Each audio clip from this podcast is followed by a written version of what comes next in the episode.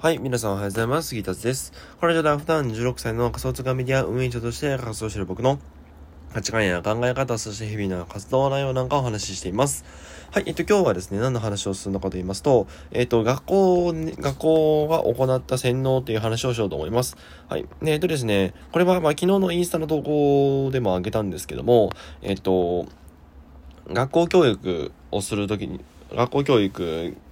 を受けている時にですね、僕たちが受けている洗脳っていうのがいくつかあるんですね。で、その洗脳っていうのを今回はご紹介していこうと思います。はい。えっ、ー、とですね、まあ、早速紹介していくんですけど、洗脳はですね、3つあります。1つ目が、お金は自分の時間を売って稼ぐもの。2つ目が、みんな自分、み、みんな同じ行動をしよう。えー、3つ目が、指示をよく聞き、素直に受け入れるのが美徳っていう、この3つですね。えー、一つ一つ解説していきます。で、えー、この1つ目のですね、お金は自分の時間を売って稼ぐものっていうのは、まあ、いわゆるなんていうのかな、自由思考みたいな、えー、なんていうのかな、うん、時給制っていう、自分の時間に対して価値をつけて、えー、まあ、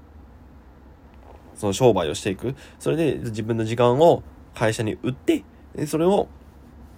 あの、収入源にするっていうのがね、えっ、ー、と、学校では、えっ、ー、と、まあ、なんていうの、メジャーというか、一番教えられる考え方ですよね。うん。えー、実際に僕はですね、まあ、企業という考え方を教わったことはあるんですけども、まあ、そんな、学校で起業という言葉が出てくることはあんまないし、ましてやみんな就職っていうね、えー、道を選ぶわけですよ。でも就職っていうのは全部時給制なわけですね。もちろんあの、時給だからダメだとかってそういうわけじゃなくて、えっ、ー、と、この仕組みの話ですね。あくまでも。うん。だから僕みたいに web ライターとか、えー、ブログとかで稼いでる人は、時給制じゃないわけですよ。そう。で、えっ、ー、と、時給制っていうのはアルバイトとか、えー、普通の会社員とか、えー、エンジニアもそうなのかなわからないけど。うん。だからそういう、なんていうのかな、誰かに雇われてる、誰か属人、うん、属人というか、なんていうのかな、雇われてる、何か上の立場が、上の立場の人がいるっていう、そういう職業が、えっと、時給制に当たります。うん。で、まあ、時給制のですね、まあ、なんていうの、あと、落とし穴というか、なんていうの、この、ここは気をつけた方がいいよっていうのがあるんですが、それはですね、え時給制っていうのは、あの自分の体調次第なんですよね、本当に。うん。だから自分が、自分の体調が良くなかったら、えっと、働けなくなって、で、それでお金をもらえ、もらえなくなるじゃないですか。うん。で、えっと、で、他にはですね、えー、何か家族に異常があった時、家族で誰かが亡くなったとか、誰かが入院したとかってなったら、まあ、行かないといけないですよね。で、その行かないといけない分の時間も、本当は会社にいるはずだったのに、えー、外に行っちゃってるので、えー、時給としては換算されずに、えー、お金が入ってこないっていう、そういう状態になるんですね。つまり、時給っていうのは自分の時間に依存してるわけです。うん、自分の時間に依存してるというか、えー、自分の時間を、えー、売っているわけだから、自分の体調が良くないと、えっ、ー、と、会社にも行けないし、えー、会社に行けないってことは、えー、自分のお金が入ってこない、給料が入ってこないという状態になるので、あの、まあ、かなり、なんていうかな、しんどいというか、体調が悪ければその分、えっと、給料がもらえないという状態になりますよね。うん。で、まあ、帰ってね、帰ってというか、逆に、えっ、と、時給制の、なんていうのかな、あの、さっき言った欠点があるじゃないですか。えっと、体調崩したらいけないっていう。でも体調崩した時こそめっちゃお金必要じゃないですか。医療費とか、あとなんだろうな、あの、いつもとは違うタクシー代とかっていう使わないといけないかもしれないし、あと救急車代とかも使わないかも、使わないといけないかもしれないし、でもお金は入ってこないんですよ。これって結構落とし穴で、うん。そう、だから、えっ、ー、と、まあ、僕が言いたいのはですね、僕が言いたいのは、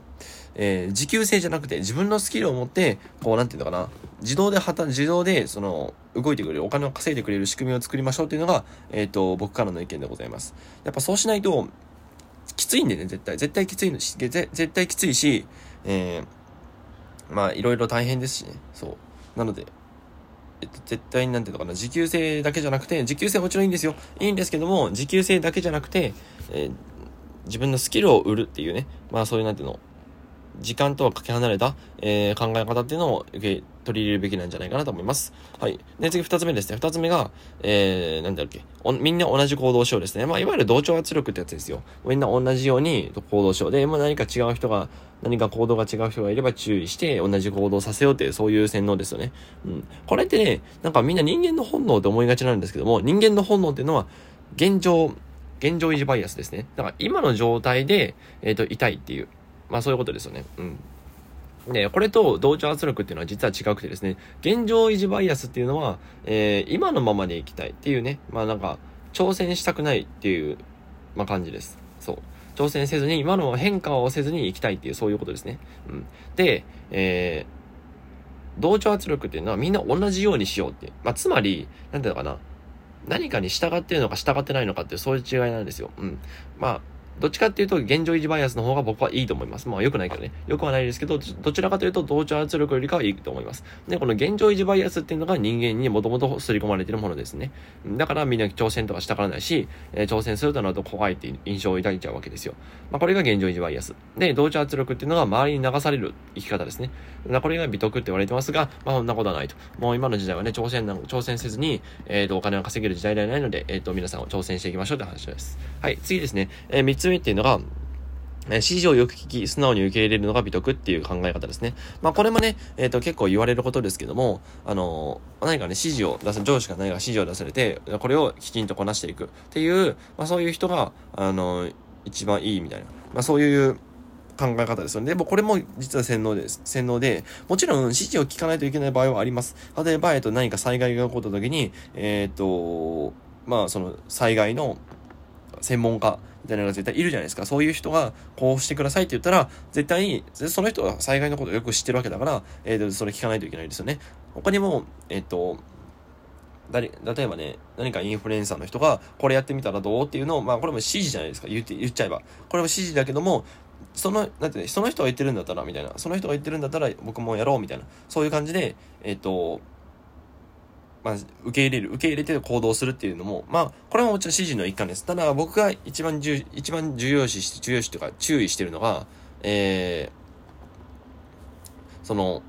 何でもかんでも指示ばっか聞いて、何も自分で考えようとしない人。これが一番ダメなんですよ。えっ、ー、と、インフルエンサーとかの場合は、ブログ始めてみて、ブログブログでこういうことを書いてみないっていうのを言って、それでアドバイスをするじゃないですか。でも、その文章を書くっていうのは自分ですよね。文章を書いて、どういう風に書いたらいいのかっていうのを考えるじゃないですか。だからまだマシなんですけども、指示をまんまに受け入れる、まんま受け入れる人間になってしまうと、あの、かなりなんていうのかな、きついというか、指示待ち人間っていうね、まあだからつ、まり自分で考えられない人間になってしまうので、えっ、ー、と、このあたりは注意した方がいいと思います。はい。なので、えっと、指示待ち人間にならずに、えっ、ー、と、自分の意思で、